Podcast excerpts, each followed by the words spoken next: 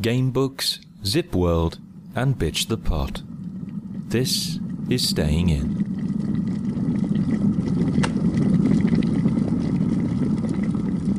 Did I ever tell you about my brother and the cat?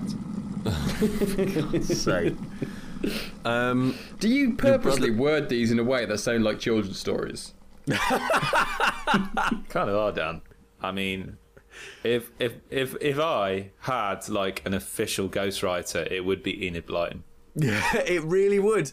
It really would, but with slightly less racism. All right, tell. Tell tell us a story about your brother and your and the cat. Was it the cat or a kitten? It, well, it's. Oh, I'll get onto that in a bit. Like a couple of weekends ago, I went to see my sister. My sister's a vet, and she lives down south. And I don't get to see her that often because, being a vet, uh, when she's not working at the surgery, she lives above the surgery. She, when she's not working in the surgery, she's on call, which essentially means is that technically she's not in the office, but she need she can't be any far further away than half an hour by tra- by car from the vets, just in case an emergency she gets called in yeah.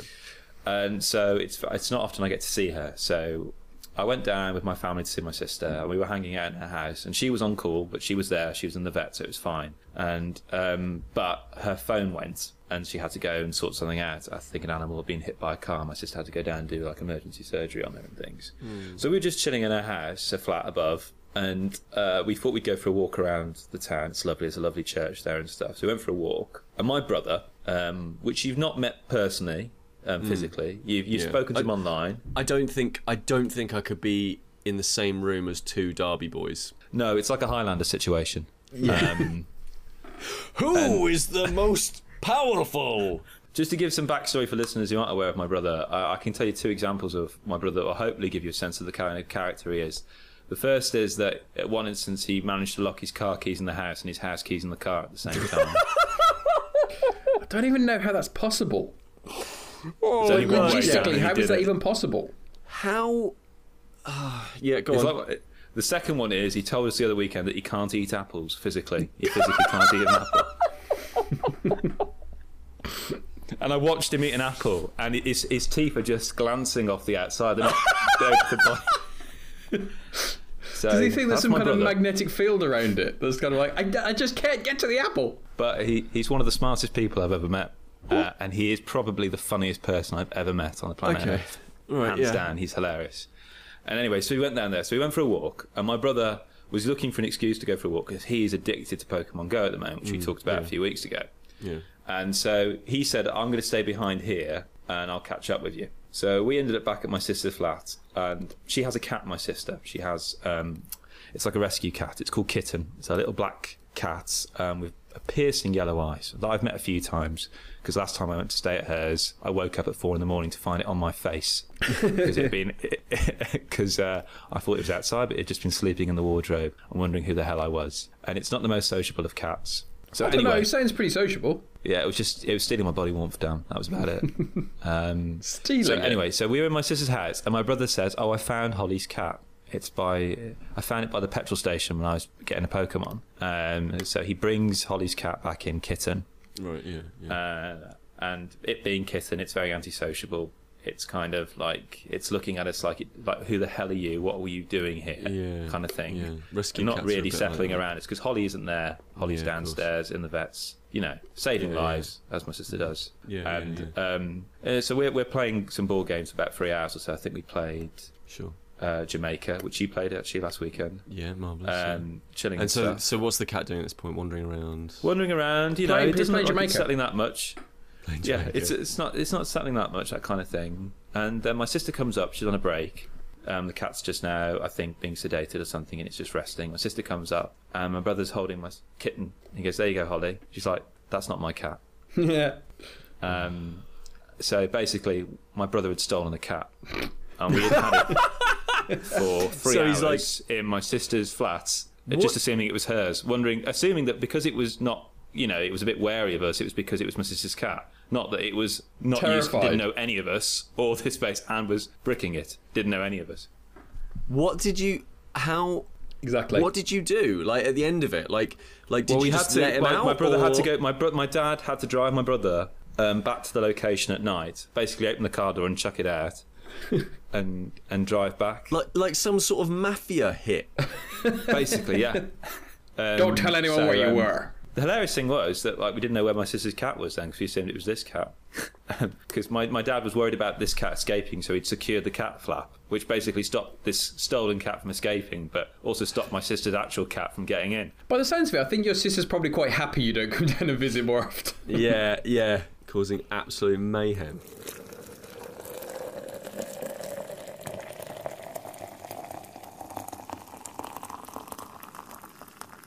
Like I've been excited about Yakuza for a little while. Like I played Yakuza 3 on the PlayStation 3 until my PS3 died. I was really upset because I was about halfway through it. I've never had another PS3 since. But yeah, so I'm basically looking for an opportunity to go back to the world of Yakuza. And um, like Yakuza, it's about Japanese organized crime. I don't know if you can tell the Yakuza, but it follows one main character throughout the mo- most of the series, and like there's spin-offs that have different characters and stuff. But one main character, and the idea is it's like him, his relationship to the to the Yakuza. Uh, the characters that he meets, the gang that he runs in, it's like about this sense of like people camaraderie, like honor among thieves, like that that sort of thing.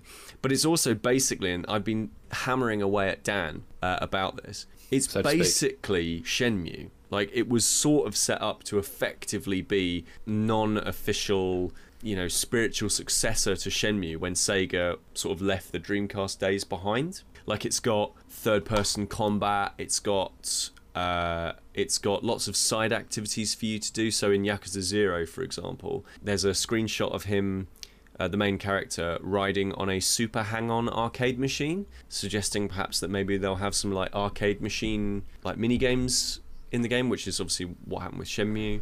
But Yakuza's just great. Yeah, it's like a really, really good series, and like I'm just, yeah, I'm just very excited. Lots of Japanese games this year, like that I'm just super excited about, like Final Fantasy 15, Yakuza Zero. Oh gosh, um, what was it? There's another one. There's another really, really big Japanese game. I can't remember what it is, but um, yeah, like lots of lots of stuff along those lines. And basically, I'm like, Dan, you should totally play these because you like Shenmue games, and he's like, I don't want to because I don't like fun. That's that's exactly what I say. Dan, how would you how would you describe your relationship with Shenmue? It's been something that's utterly rational and normal. Uh, I ge- that's a genuinely, I think it is absolutely rational and normal. I mean, I got a Dreamcast when it first came out. Um, it was with- my my parents got me as a present. They got me a Dreamcast, and I used to read magazines. I used to get like like the monthly Dreamcast magazine, and then over kind of months of reading that, you get kind of this. You hear about this this game Shenmue, this Shenmue. It's going to be amazing. You know, I didn't really know what it was, but I heard about this game that was just just coming out. It was going to be this incredible game. It was going to literally be revolutionise games. Um, and to an extent, I do believe it did. And Yeah, the definitely. game. The, the, the, the game itself for the time was so different the concept of ev- within the game you had to go to sleep at the end of every night you had to return home and go to bed because you'd be too tired to carry on that was something Yeah. that was put in and this came out ooh this is in the 90s 97 98 i think 99, I think. 99 um but 90s anyway. Like, Yeah. like late late nineties, shall we? Re- we'll, like we'll- yeah, we'll- we'll- revolutionary. we'll, go generic we'll go late 90s The end Um, of the twentieth century. but but that but that came came out and I just loved it and I loved it was kind of as as much as it could be it was open world so you had side quests. There was elements where you would go to an arcade and you would play different arcade machines or there's like little uh, kind of toy toys that you could buy and you could collect um, all these different things. And the story progressed and it's a very epic story. And then the second game came along and that game continued that and it was amazing and was really well received as well. It wasn't just a case of uh, it was a really niche thing um, it was very well received within the realm of the Dreamcast but obviously the Dreamcast wasn't selling the Dreamcast wasn't doing well and it kind of faded and with it so did Shenmue. Now it had a brief renaissance where Shenmue 2 did make an appearance on Xbox, but it because it didn't have it came out quite late in, on that in that kind of platform and it didn't have the, the support behind it, it didn't really go anywhere. And so it just kind of disappeared. But the problem is with Shenmue is that it did have such an epic story that at the end of Shenmue 2, there was literally the way which Shenmue 2 ended. It very much changed the the scope of the entire series. It was that hmm. took it in a completely new direction, and so for the story to end there, as a fan who's loved these games, I it was it was heartbreaking. Now, P, you mentioned a number of times about Yakuza, and Yakuza. I'm not sure when the first Yakuza came out, um, but it was a good few years after Shenmue, and I think by that time I wasn't wanting to play a game like Shenmue. I was just wanting to play Shenmue. I wasn't I wasn't kind of craving the the mechanics of Shenmue. I was craving the story and I wanted to know how that finished. Now, last year Shenmue 3 was announced as a Kickstarter. I jumped right on there, paid my money. I use it as a, I basically looked at it as a pre-order, so I've got Shenmue theoretically on my way at some point in the next 10 years. There's a space already for it on your shelf. There's a space already. Well, in, in my digital shelf, it's it's sitting there because it's only a download that I get, and I'm fully expecting it to be terrible. I'm fully expecting it to be terrible. I'm I'm expecting to not enjoy it, but I'm I just need closure, and that's literally all it is. I need closure on it, um, and so that's why when you talk to me about Yakuza. I, I like the idea of it, but I'm not sold on it because I'm, I'm not really interested. The reason I'm interested in Shenmue is because it's Shenmue. I'm not interested in just playing another game like Shenmue. I've got plenty of games I need to play. I can't get into n- more series. right? Would it help that? Okay, here's my top three points about why that you should get this game. One, Hang on, does, does this need a jingle? no. One, you need you can walk around Japanese, uh, real like real life Japanese city environments, and they are as bright and vibrant as in, and, and as incredible as you would think they are. They are like digital tourism. They're amazing, right? One. That's my first. Kris Kris is now interested. Yeah, Kris is now interested. Um, so second point, okay, second point. Throughout the game, you get access to lots of different trinkets and items and pickups and stuff like that, and there are a number of very detailed, very garish, gorgeous, overly colourful suits that you can dress up in, and uh, that your people are that your people have access to. And Go on. Go on. Number three, to defeat some enemies, well, to defeat a whole bunch of enemies, like you're fighting them in like fist fisticuffs, basically. And the more powerful the move, the more spectacular the effects that spark off of your feet and fists and stuff like that. And there are a wealth of essentially wrestling moves that your character can take part in. So in I think it was Yakuza 3 which I played where I like I finished off one of the characters by booting him so hard in the face that sparkles came off of my feet. It was amazing, Dan. Well, those are three very good uh, arguments. Yes. Yes. Unfortunately, none of those arguments uh, fight back against the theory that it's not Shenmue. And that's Yeah, what I'm looking for. I, I that might be appreciate the, the, the sparkly suits sound splendid. The- they are. I, I have I have no doubt that the uh, the surroundings are beautiful. Yep. And maybe if it was just a one-off game that I could play and there'd be no in, there's no interest in kind of playing more of that, I might be more interested. I don't, I can't get into another series at the moment because I've got so I've got a shelf Yeah, full of got- games to play. yeah, you've got a billion games. Exactly. You know you know just as well as I do.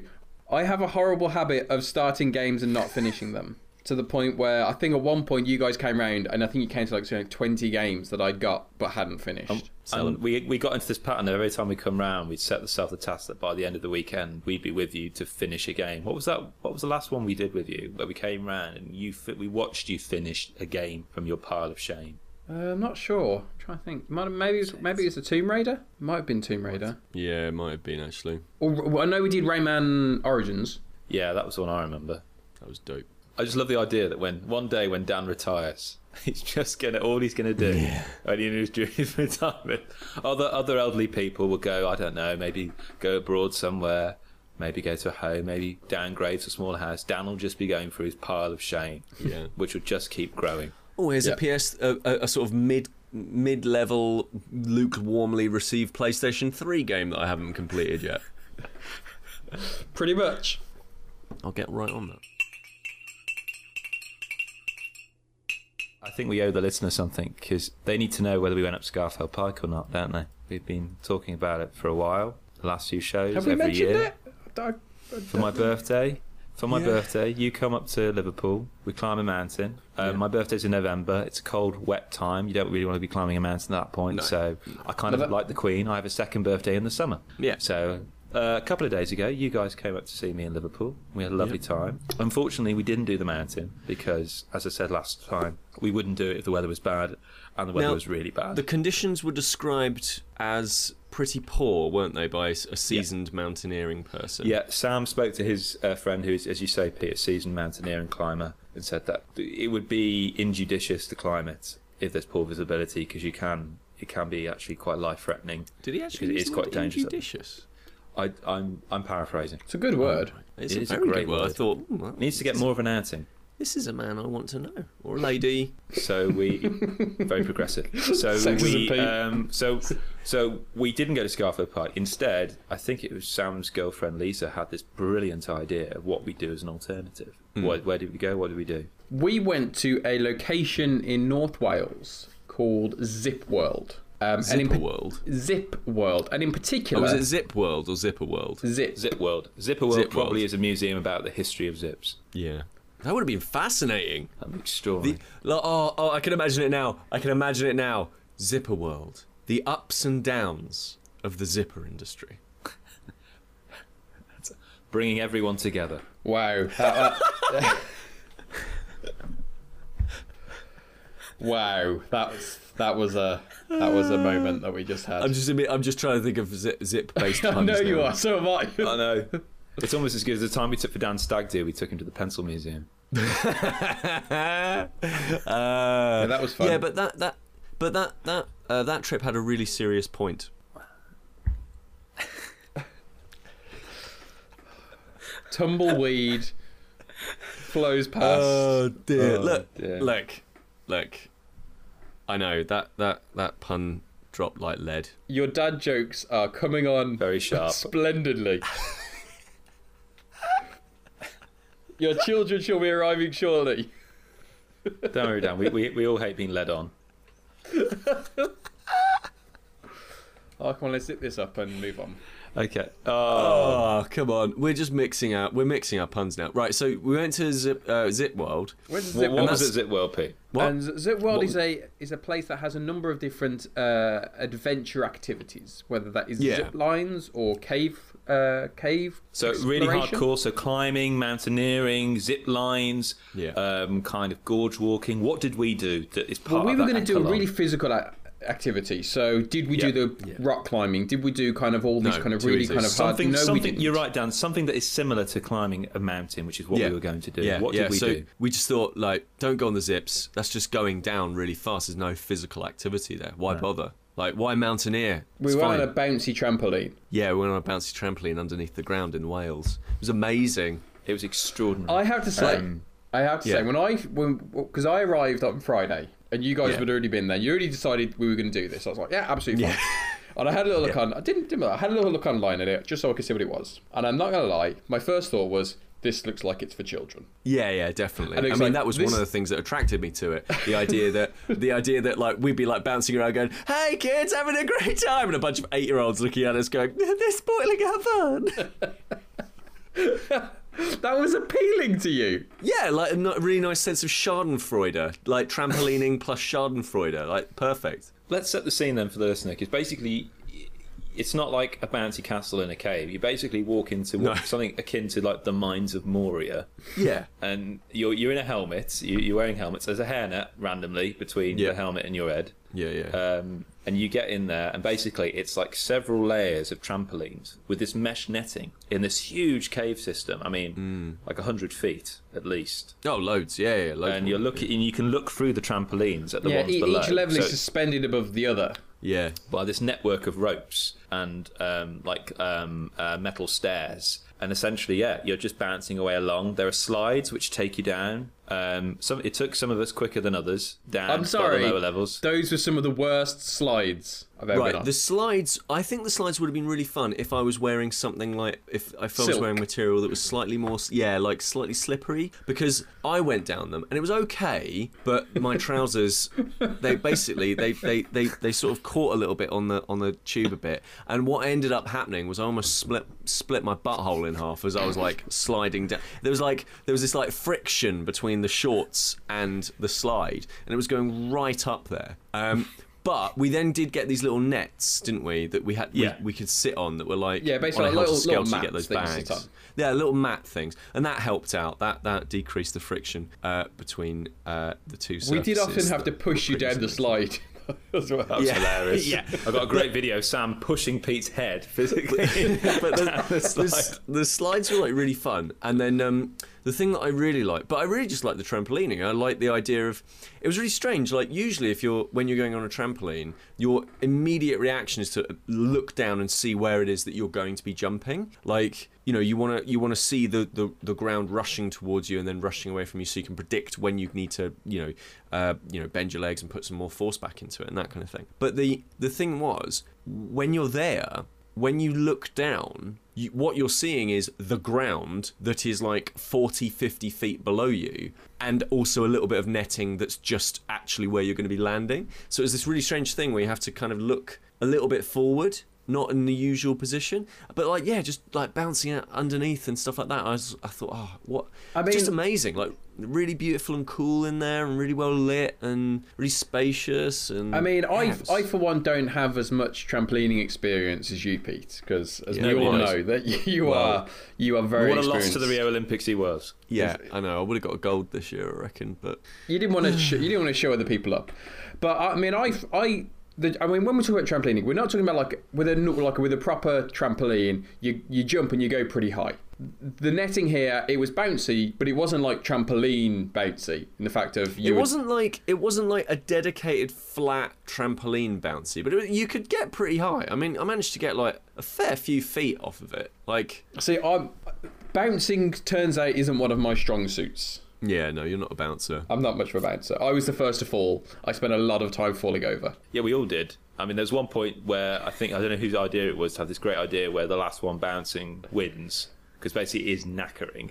And it was your idea, Dan. Yeah, And it's straight away. Yeah, One and a half seconds into that, you both you took both me and Pete out. I mean, and then you sat on Pete at one point. Pete was already sat down, and you. That was because Pete fell over behind me and then took out my legs. Oh god! And we made. I mean, we made practice of, practice of ourselves on that. I mean, one of the funniest bits was trying to run on these trampolines. You just look like an ostrich. Yeah.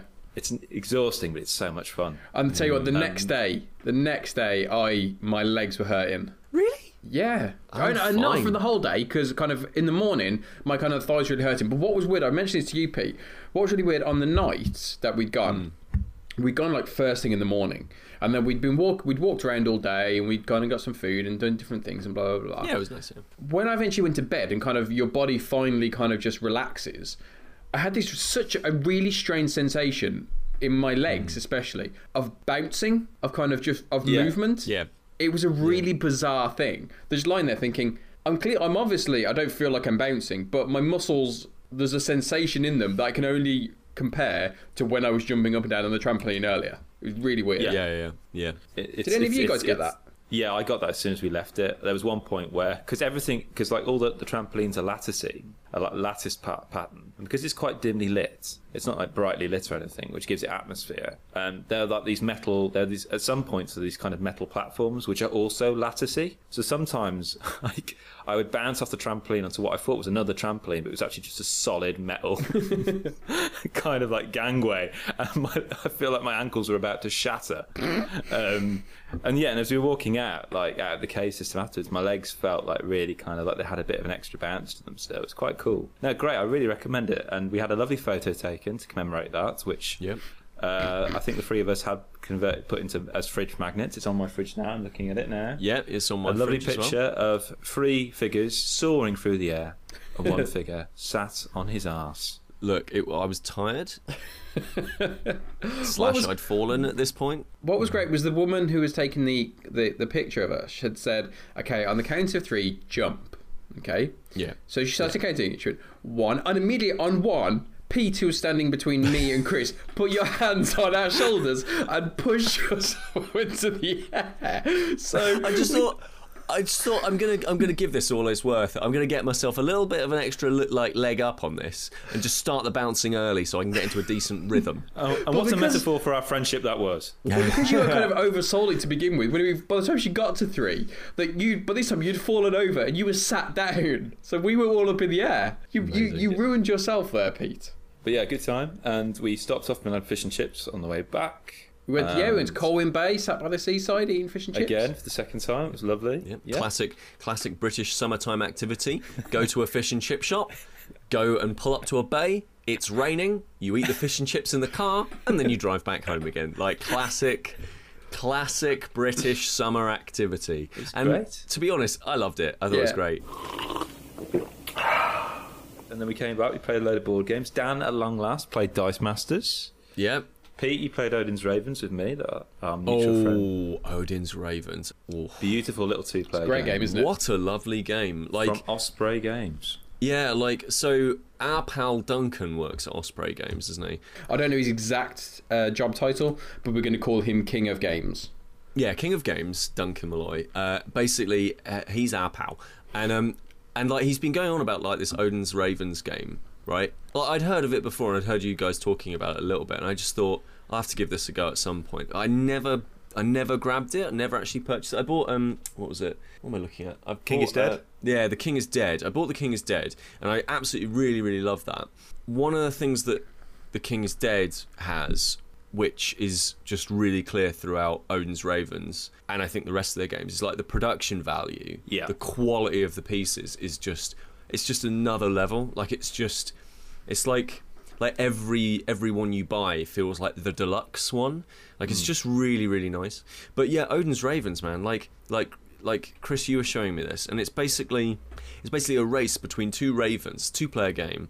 You have a, a a a piece that represents your raven, and then you draw from a pile of cards that shows shows the kind of landscape that you can travel across. And if you have one of the landscape uh, that is next for your raven along this horizontal line, you can play one of those cards. So if the p- two pieces of landscape, if the two cards of are the same landscape, you can use one of those to move once along that landscape, and then the next piece of landscape probably be a completely different uh, uh, landscape card entirely. So you might go from like you know like nice wilderness to uh, icy mountain or something like that. But if you don't have one of those, all you need to do is play two of a, any kind of landscape, and you can get through it. So it's all about Yeah. it's a game about efficiency, right? It's a game about it's about it's about looking at what's coming next and going right. Well, I know in three moves time I'm going to need this card, so I'll just hold on to that. But I'll I'll keep drawing cards so I can I can uh, I can get through this particularly tricky one. And then there's these I don't know what the technical term for Loki them is. Loki cards. Loki, Loki cards, cards. that's the one.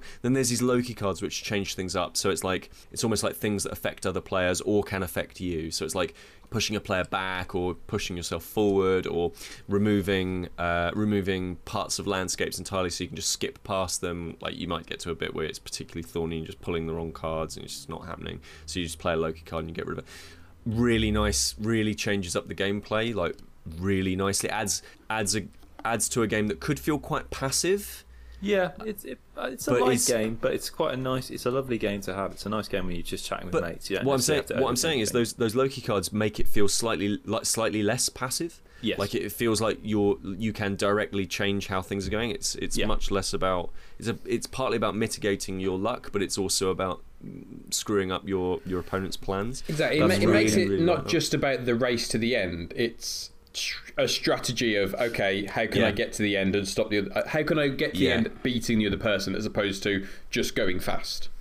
and it's so lovely. It- yeah, it's absolutely fantastic. So it's on my it's on my wish list now. I need to I need to grab a copy of it because so many two player card games when they're or two player board games in fact when they're like competitive. I don't particularly like them because you like two thirds of the way through the game you're always you en- usually end up going well clearly I've won or clearly I've lost and it's like two like you, you're like well I may as well keep going because I'll be a bad sport if I-" but like Odin's Ravens never really feels like that it felt really close between you and me Kris like it felt Yeah. like the race was always on like you were one or two behind me or I was one or, one or two behind you it was like really yeah I mean, I, really, I played really it good. with with my wife, and she's she's not really a, a, big board game player. And we played. I think we played just three times in a row, and she loved it. And e mm. each time it was really really close. But it's Yeah, because you yeah, can yeah. because it's a really short game. It'll probably you'll probably finish it in say fifteen minutes. Mm. You just put them back out again, and you can play again. And it's a really quick and re- the replayability. There is that sense of all right, I'll have one more, one more game, just one more game, rather than some some bigger stuff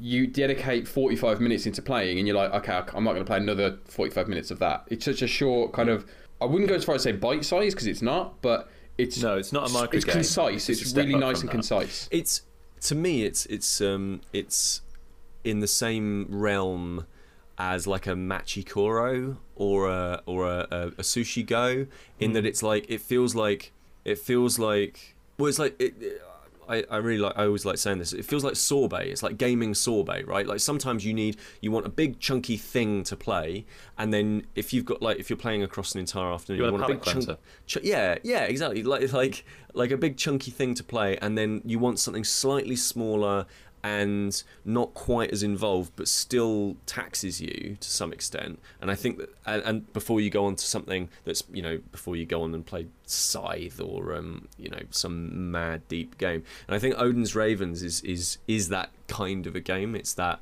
it's that hey hey, have you got twenty minutes? Have you got half an hour? Like here's a really fun compact game with a very good knowable set of closed rules.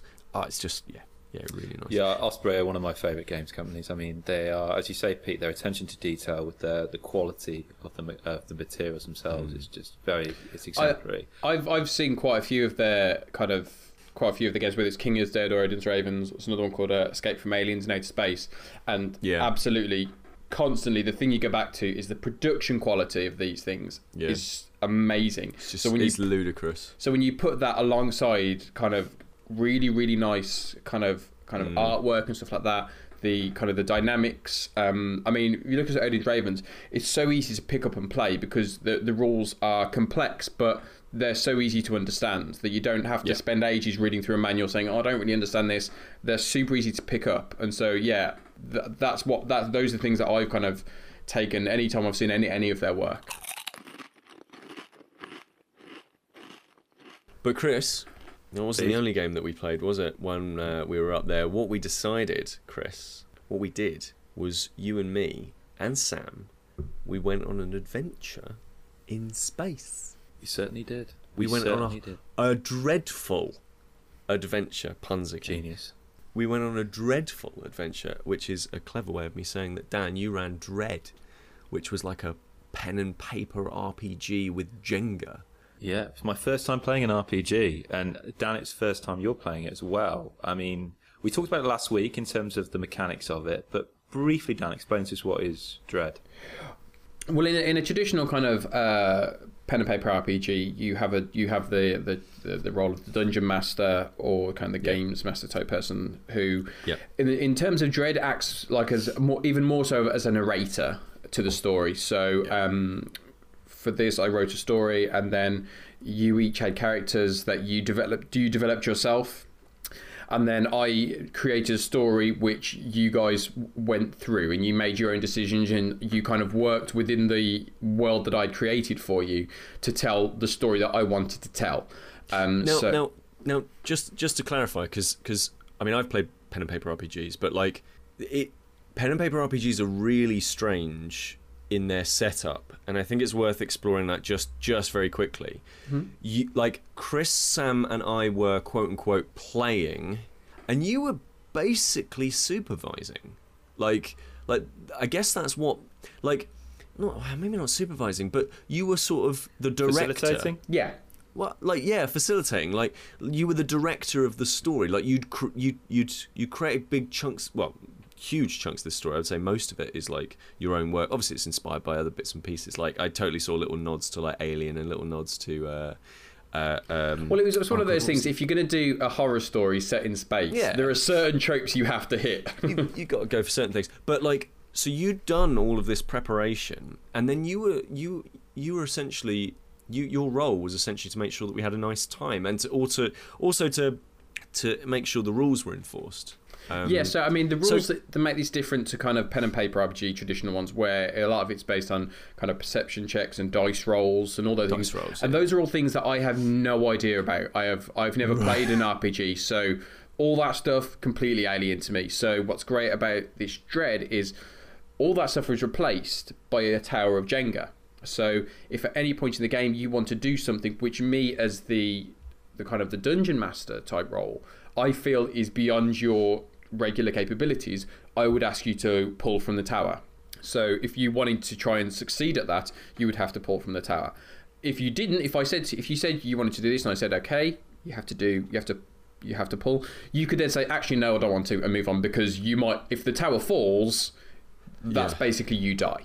So then that, that that's factored into the story. So that's game over for, for you. The tower is then rebuilt and continues with the other players. So there is the good thing about it is as the game progresses, obviously that tower becomes more and more precarious. So if I'm doing my job right, the story itself should be getting more tense, and that is then exacerbated by the the the fragility of the tower, which kind of they hmm. both play into each other, making everything more tense. And so that's kind of the way I did it was I worked out a story with specific events that I had to hit as it went through, and then beyond that, how you got to those bits, you guys decided. If I thought maybe you'd missed something um, because you just hadn't gone somewhere, I might try and m- move you into a direction, but using the story to do that. Not just saying you've missed something, go back.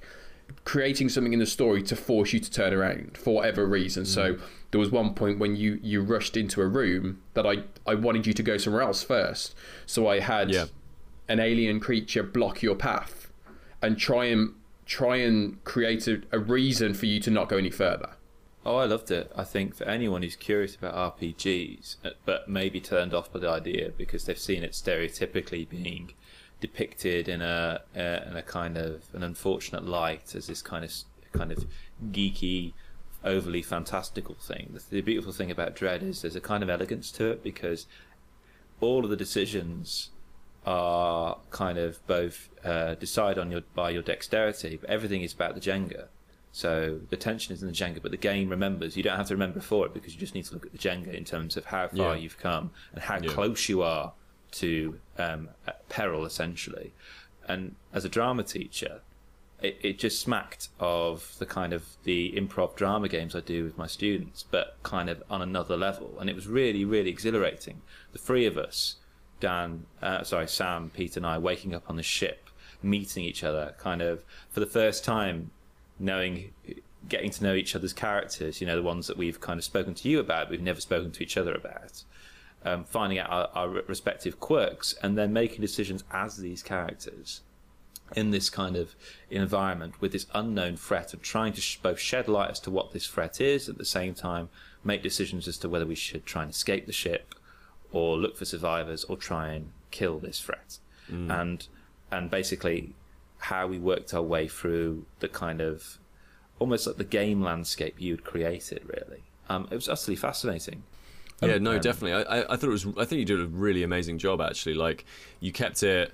I think the really important thing was that you kept it going uh, when we went off on one, or like when we were taking things slightly less seriously, or like you always managed to bring it back on track, which I think was really, really good.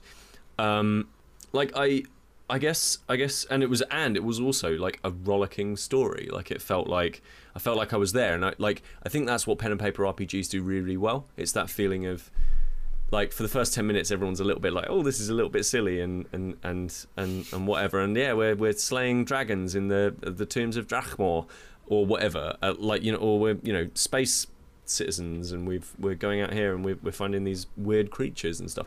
And you're like yeah for the first 10 minutes it feels a little bit awkward. But then you get into it after those first 10 minutes like all of those boundaries are gone because you've come up against something really messed up or really really cool or whatever. And then yeah, like you start to sink into the characters, and then suddenly you're really invested. And like, yeah, I think your story did really, really well with that.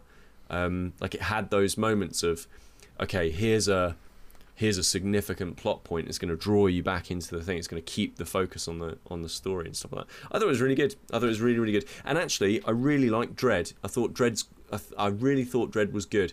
It feels like a really good entry point into like getting into pen and paper RPGs, doing away with that as you say, Kris, like this mis this misconception about what pen and paper RPGs are, making it much more accessible for you know, I, I would have no problem whatsoever, you know, playing a game of Dread with people who are just like quote unquote like non gamers, like people who just don't see themselves as people who play games, but would happily play a game of Monopoly or you know, or, or something a little bit like straightforward, you know.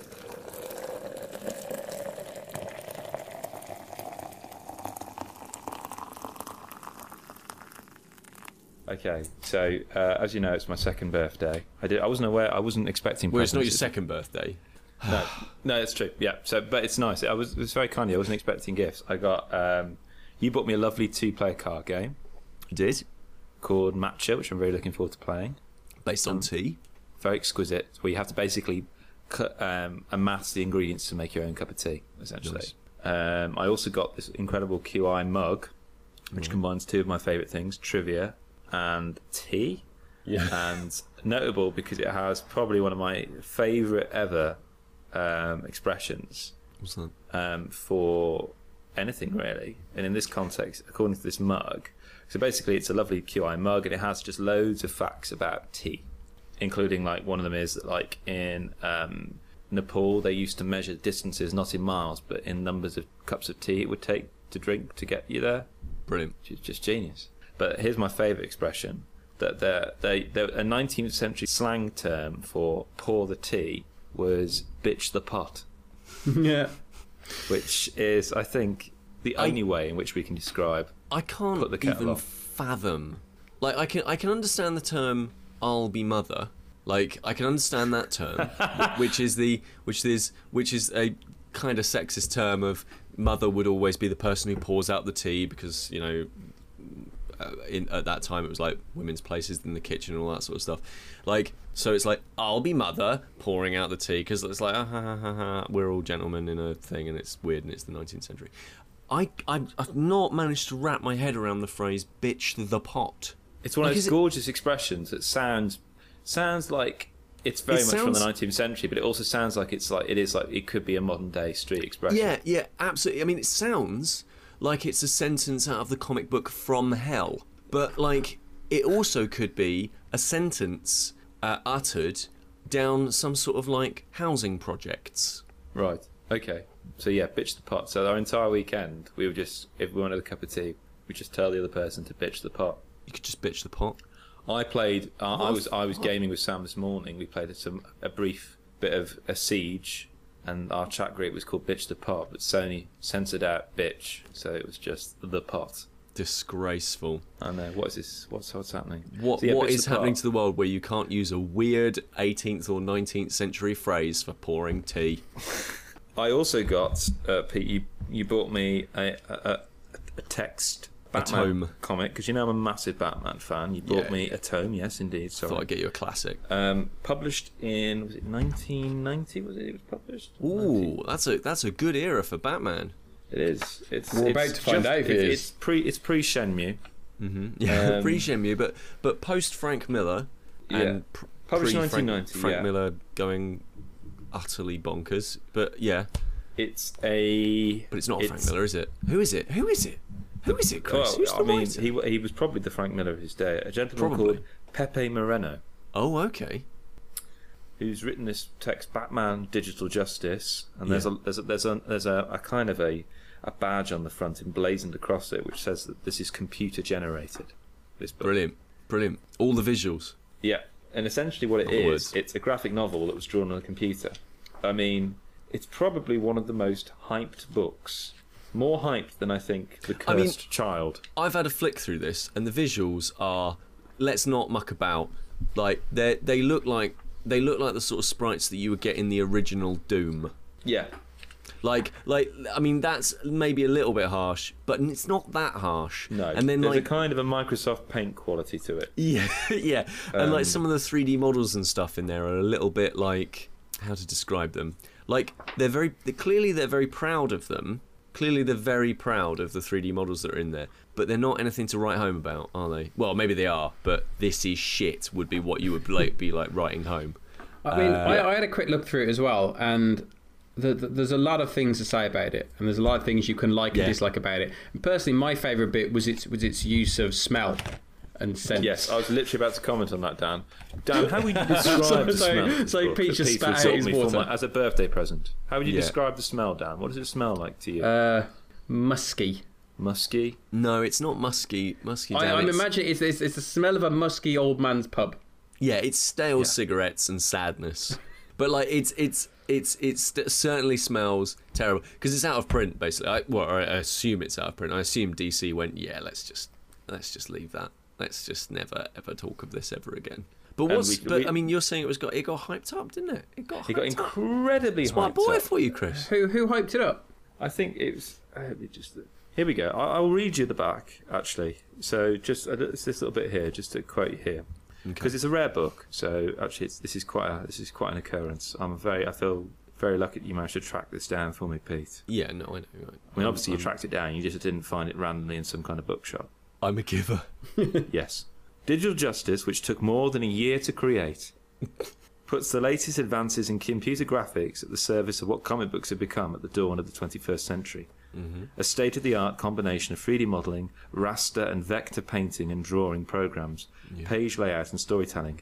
It was produced on a Macintosh 2 system with an 8 bit, 32 bit colour board, Oh. a system palette of 16 million possible colours, Oh, 8 megabytes of RAM, a removable many? 40 8 megabytes eight of RAM, megabytes. a oh. removable 45 megabyte hard disk drive, very detailed in terms That of is the very detailed. This is And- basically and a inch spent a lot of money and a 19 inch Trinitron monitor. It's even given the specs as to how big the monitor was in which they were looking. this is this is like the first example of those dickheads that you get on internet forums who they'll write out their piece of hatred into like a GameSpot game forum, and at the bottom it'll be like, "And this is the spec of my PC," like in every forum post. You'll be like, what? "I don't care." Yeah, so, Many- so so this this is the novel equivalent of that, and then what happened? And, and Many of the software programs used in, used in creating the book were in beta version, but are now available, available commercially. The lettering was designed to duplicate the look and charm of traditional comic book hand lettering. Very detailed and really, detailed. really not needed. No. Yeah, I I mean, mean, like, I, I, I mean, I need to press on because I don't think you can get a sense as to what this comic is about until we get a get a, a sense as to who Pepe is, okay, Okay, Who's I, I, Morales? I What's up? absolutely the 100% man agree. of the future. let's talk about For more than a decade, the Spanish-born Pepe Moreno has been in the forefront of popular artists. Hmm, His early reputation was the result of his efforts as a designer and animator, and, incidentally, playing in a San Francisco punk rock band. That's that is incidentally like that's nothing to do with the book whatsoever. Well, needed the spec of the monitor, but anyway.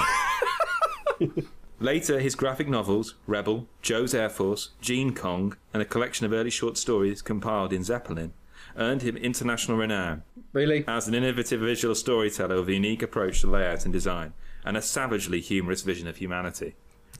He's totally A ruined this bohemian himself. technocrat, Yeah. Moreno was one of the first Oh, comics whoa, whoa, artists. whoa, whoa, whoa, whoa, whoa, whoa! Sorry, read that again. My brain just self self immolated. A bohemian technocrat. No. Ah, yes.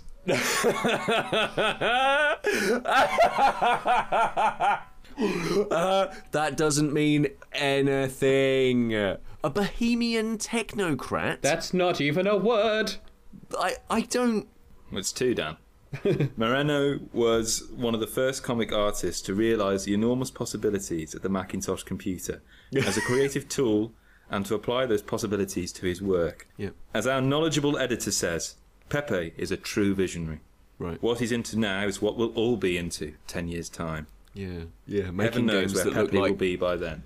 Yeah. Making games that. Uh, making comic books that look sub Quake. Yeah. This, this, Um, there's a there's a bit right at the front of that book as well, which is like what it's going to be compared to.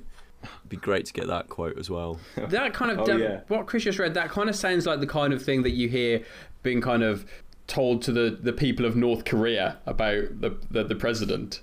yeah, yeah, like like he is a visionary. Oh, I don't think he. Bang! Yeah. He is Here a visionary. So, this- so Digital Justice, title of this book, will be compared. So not may be compared, will be compared Right, yeah. to the such dystopian visions as 1984, Brave New World, Blade Runner, the novels of Philip K. Dick, the works of the so-called cyberpunk writers in recent science fiction, and, of course, the classic Batman comic books that inspired it. Although it has elements in common with all of these, it is something more. A graphic novel More. of suspense and higher More. than all of those. The 1984. I mean, I mean, Philip K. Dick is all good and well, but this is something else. This is oh oh yeah Aldous Aldous Huxley. Yeah you thought he was good. I mean he won all sort he won a Hugo but whatever. Like because Batman Digital Justice is here to show us to show us what what a, a future society really looks like.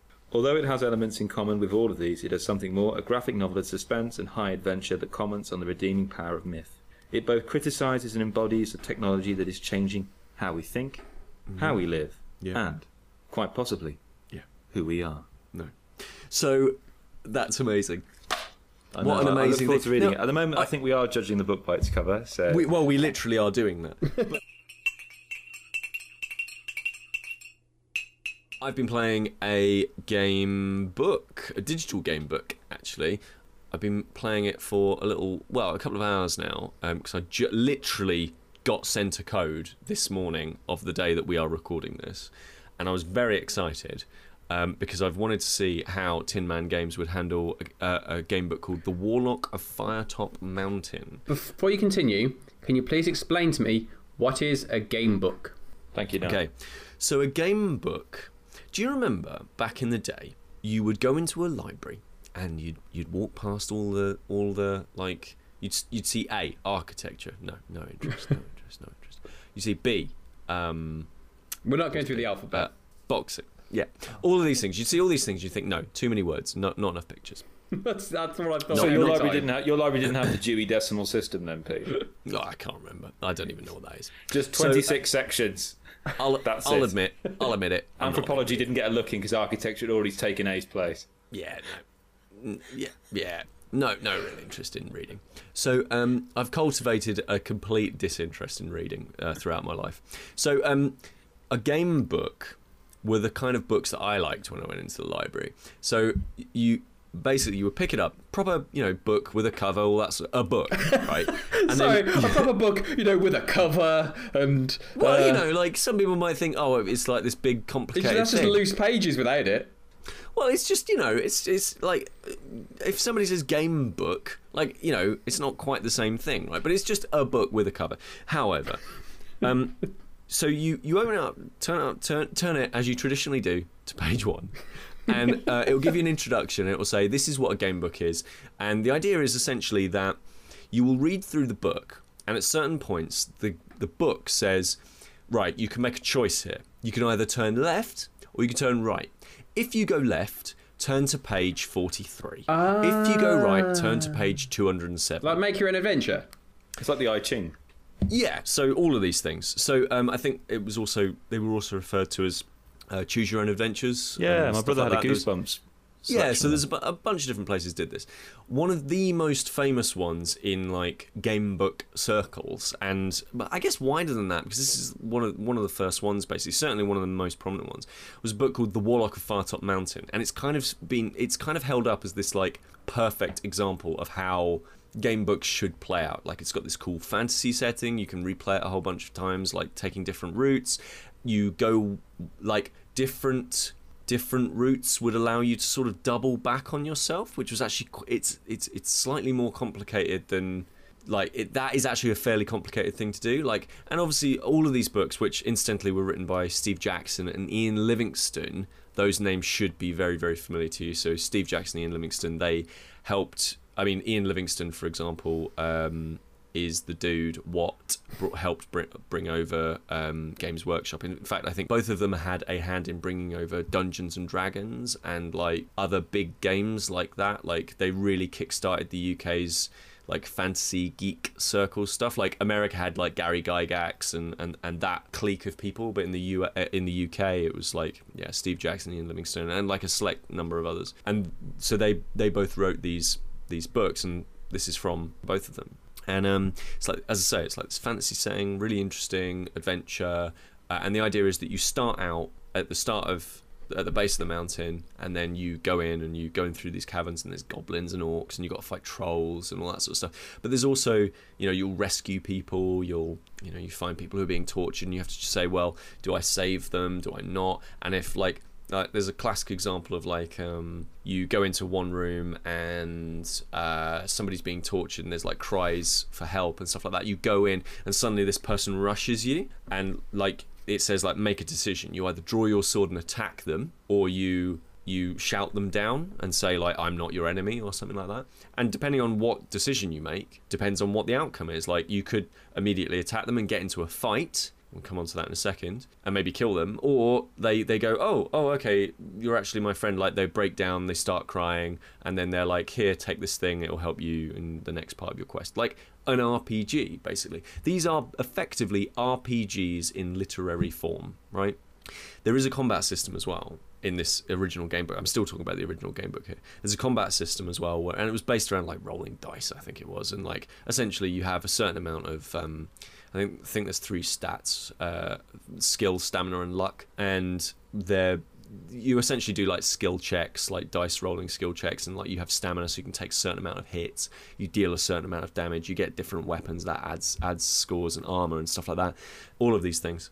I actually played a PSP and an iPhone adaptation, two separate adaptations of the Warlock Firetop Mountain, a few years ago, and they I thought they were pretty good. They were pretty standard, like felt like very much like okay, yeah, this is just a, digital version of a of a game book. Tin Man Games, I thought this is going to basically be roughly the same thing because Tin Man Games make a lot of these game book choose your own adventure style things, and I kind of thought, yeah, they'll probably end up going down this relatively not boring but quite kind of like safe. Yeah, let's just do this this one book justice and just play it quite safe. And actually, instead, what they've done is they've made this genuinely fantastic adaptation that is way more than just a game book. Like it, so it it. Have you guys played like any um like Twine literary fiction where it's like you uh, like choose your choose your own adventure stuff where it's like here's a whole bunch of text and then you have three options like I, I, think i played assuming... a few of them when we were a few months back when we were planning our uh, making our own game the christmas game we made yeah um i, yeah, I yeah, yeah. in kind of prep for that i played quite a few of those yeah, so there's so there's like like games like that, like um, Hitchhiker's Guide to the Galaxy, which we've played before, and like all that sort of stuff. So it's it's that that's kind of like the format, and then everything is visually represented in this gorgeous 3D kind of feels a bit like the tabletop miniature game that um, that um, I think Games Workshop uh, did a, a, version of it. There was a basically there was a miniatures version of the Warlock on Firetop Mountain at one point. It feels a little bit like that. It feels like this this really really deluxe board game that you're playing. You're still making choices like go left, go right, or you know sneak past the guard or stab him in the in the guts or whatever. But but it just feels like it feels so much more of like a, again like this luxurious version of it. It feels like they could have just done a really easy like yeah you, you, make your choices and that happens and it's all done through text and that would have been fine. But this this is like you make your choice, you see your guy move along, you get a real sense and perspective of where you are. Like there's this as I said I've been playing for like an hour and a half now, just like just starting to get into it. And um, the whole point of the game is that you're meant to replay it and replay it and replay it. And there's plenty of other characters to unlock and loads more to see. And like, you'll go down some paths in one game and just won't be able to, you know, and and you will never see those paths ever again because there's so many different choices that you can make. But like, there's this one path that you go down, or at least I went down, and it was like this. It's like this dwarven hallway, like with dwarven, big, massive dwarven statues either either side, and the, the, the description of it is is pretty good. Like you're reading it, and it's it's it's it's meant to be quite fast paced these games, so it's not massively detailed in terms of its description, but then you see it visually, and it's just like it just gives you this complete sense of perspective as where you are, mm. like this sense of place. And it's re- it really does like bring this this this world to life in, in a way that other versions and other adaptations, and in fact, I think the original source material don't quite do. The other thing is that they've changed like the way that the the combat works, so that it's not boring as hell. Like a lot of these game books kind of were based around like, well, I've got X amount of strength and you've got X amount of strength. Let's roll a dice and see what happens because and you just add dice to strength or whatever whatever the heck it was, and that was fine. Like for a game book, that's absolutely fine. But for like a video game, you want a bit more than that. And they've added this layer of strategy where you are when you enter combat, you have you, you're placed into a tiled grid that's based on the area that you're actually in. Again, like lots more attention to detail, and the strat the strategy is much more advanced because you can trade blows or you can avoid, you can dodge and get out of the way. You can actually on this grid system, you can say, well, I know that my enemy is going to attack this turn because they'll do like a little shaky motion. Like you visually have to have to really keep an eye on your enemies and see what they're going to do. I know that they're going to attack this turn, so I'm just going to move to the the, the, the square to the side, and that's just going to mean that their attack completely misses. And then I'm going to trade a blow when I know that they're going to move because they can only move into this square. So I'm going to attack the square they're about to move into, and then do lot, lots of extra damage. There's special moves and that kind of stuff, but those special moves take time to to to, to regenerate. There's save systems, which again is something that game that, that game books didn't really do. Like the best you had with game books was like A bookmark. hold your thumb. Yeah, like a bookmark. You'd be like, or like hold your thumb and like read ahead. Like, do I want to go down here? Yeah, that's fine.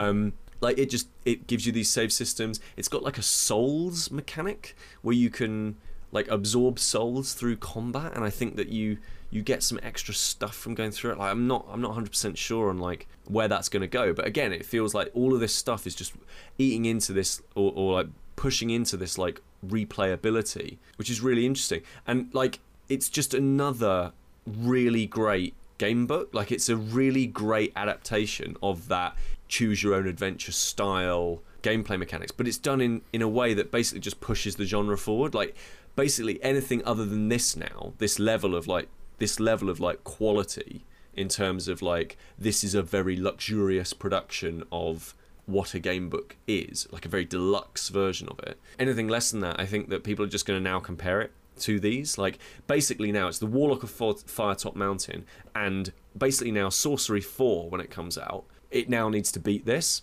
It's really great because like between Sorcery and the Warlock of Firetop Mountain, this year we've had like two really really awesome. Uh, digital game book adventures, and I think that's just yeah, it's really really exciting. It's like a really exciting time for that relatively niche space. Do you know? Do you know how much these will kind of retail for when they'll come out?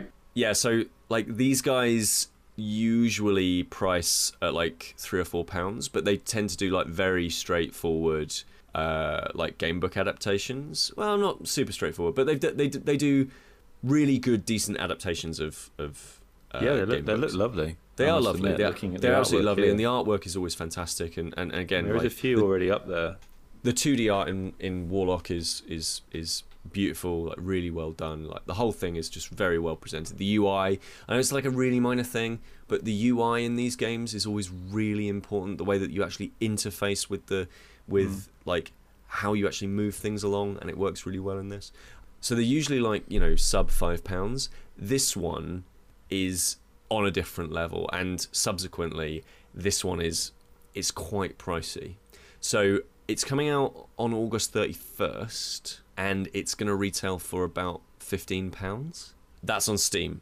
Uh, it's going to be on PC and Mac. I don't know if it's going to come to mobile or anything like that. It feels like a game that could, but I don't know if it will. And that's basically the point where I'm like, I'm, I'm kind of in two minds about it. Like, I really love the game, and obviously, I think it's really fantastic. I genuinely think this is a really, really cool game. And I think if you're a game book fan, that £15 for this is absolutely bang on. I genuinely think it's worth every single penny. To come back to this dread thing, it feels like a it feels like the natural single player evolution of that. That is what the game book is. Um, and uh, and yeah, this is just a really great adaptation. So we went out to Ziferblat, we played some board games. We were about out for about 3 Let's 4 let's hours. we we don't have to talk about this. Yeah, That's go all on. right. No, go on, Kris. And um, Sam's girlfriend Lisa had very kindly made us a load of tiffin to go up the mountain, Lovely bit. um, which and we she ate. now, Kris, she makes top quality tiffin. Let's Sounds not true. let's not muck about here. I think that I, to be fair, I think this is important. Very It cool- is it is the best tiffin. She's a very talented baker, and um, it was it's just extraordinary. It's just like alchemy. And yeah, it, so, it really is. but and we, we've been very democratic. When I was served cutting up, I made sure that we each had a piece equally. Yeah, And Dan had like that, left yeah. his piece. You know, his Ooh. he put his in the fridge the night before. Um, after we'd had a massive debate that went on to fr- into three in the morning, which we're Yeah, not going to talk about here. Or ever again. Uh, Yeah. Yeah. no, or ever again. It's the Yeah, closest we've ever come to a bloody argument and debate. yeah. Yeah. Go on. Um, so we had. Um, So has Dan left so- you your piece of tiffin? Left you an in the additional fridge. piece of tiffin? No, as we were leaving for Ziferblat, you and Sam had gone off ahead, probably talking Yeah. about I don't know magic or whatever, because you were going to play magic there. And um, I, I, Dan and I walked out my flat, and Dan says, "Oh my word, I've got to go and get my bit of tiffin." Yeah. So Dan goes back. Dan goes back into the flat, grabs the tiffin, comes back out. So That's Right. it. Nothing I else. the floor. uh, story ends there. Happy nothing days. else went wrong. There's a flat behind me. We go off to Ziferblat. We have a lovely time. Yeah, have a lovely you time and Sam play some magic. Me and Dan, Dan thrashes the crap out of me in Splendor twice. Again, Yeah. I he's not really played before, but he somehow managed to beat, yeah. wipe the and, floor uh, with me I'm twice. assuming. I'm assuming at this point Dan's got chocolate all around his face and mouth. Oh, completely, yeah, from the tiffin. just he's just like a German expressionist sculpture. Yeah. So we we leave, we go to a comic book shop. Yeah. You buy uh, Transmetropolitan. You buy Yeah, pick up a graphic novel. three, I pick yeah. up a comic that I'm reading, which is really interesting. The Black Monday Murders, finance, mysticism, and serial killings. Lovely from Image Comics. Lovely. I take you all to the train station. We all say bye. Um, Sam wipes a tear from his eyes. He says bye to us. Yeah. We all go on the train. I saunter back to my flat. It's about half an hour walk. Yeah.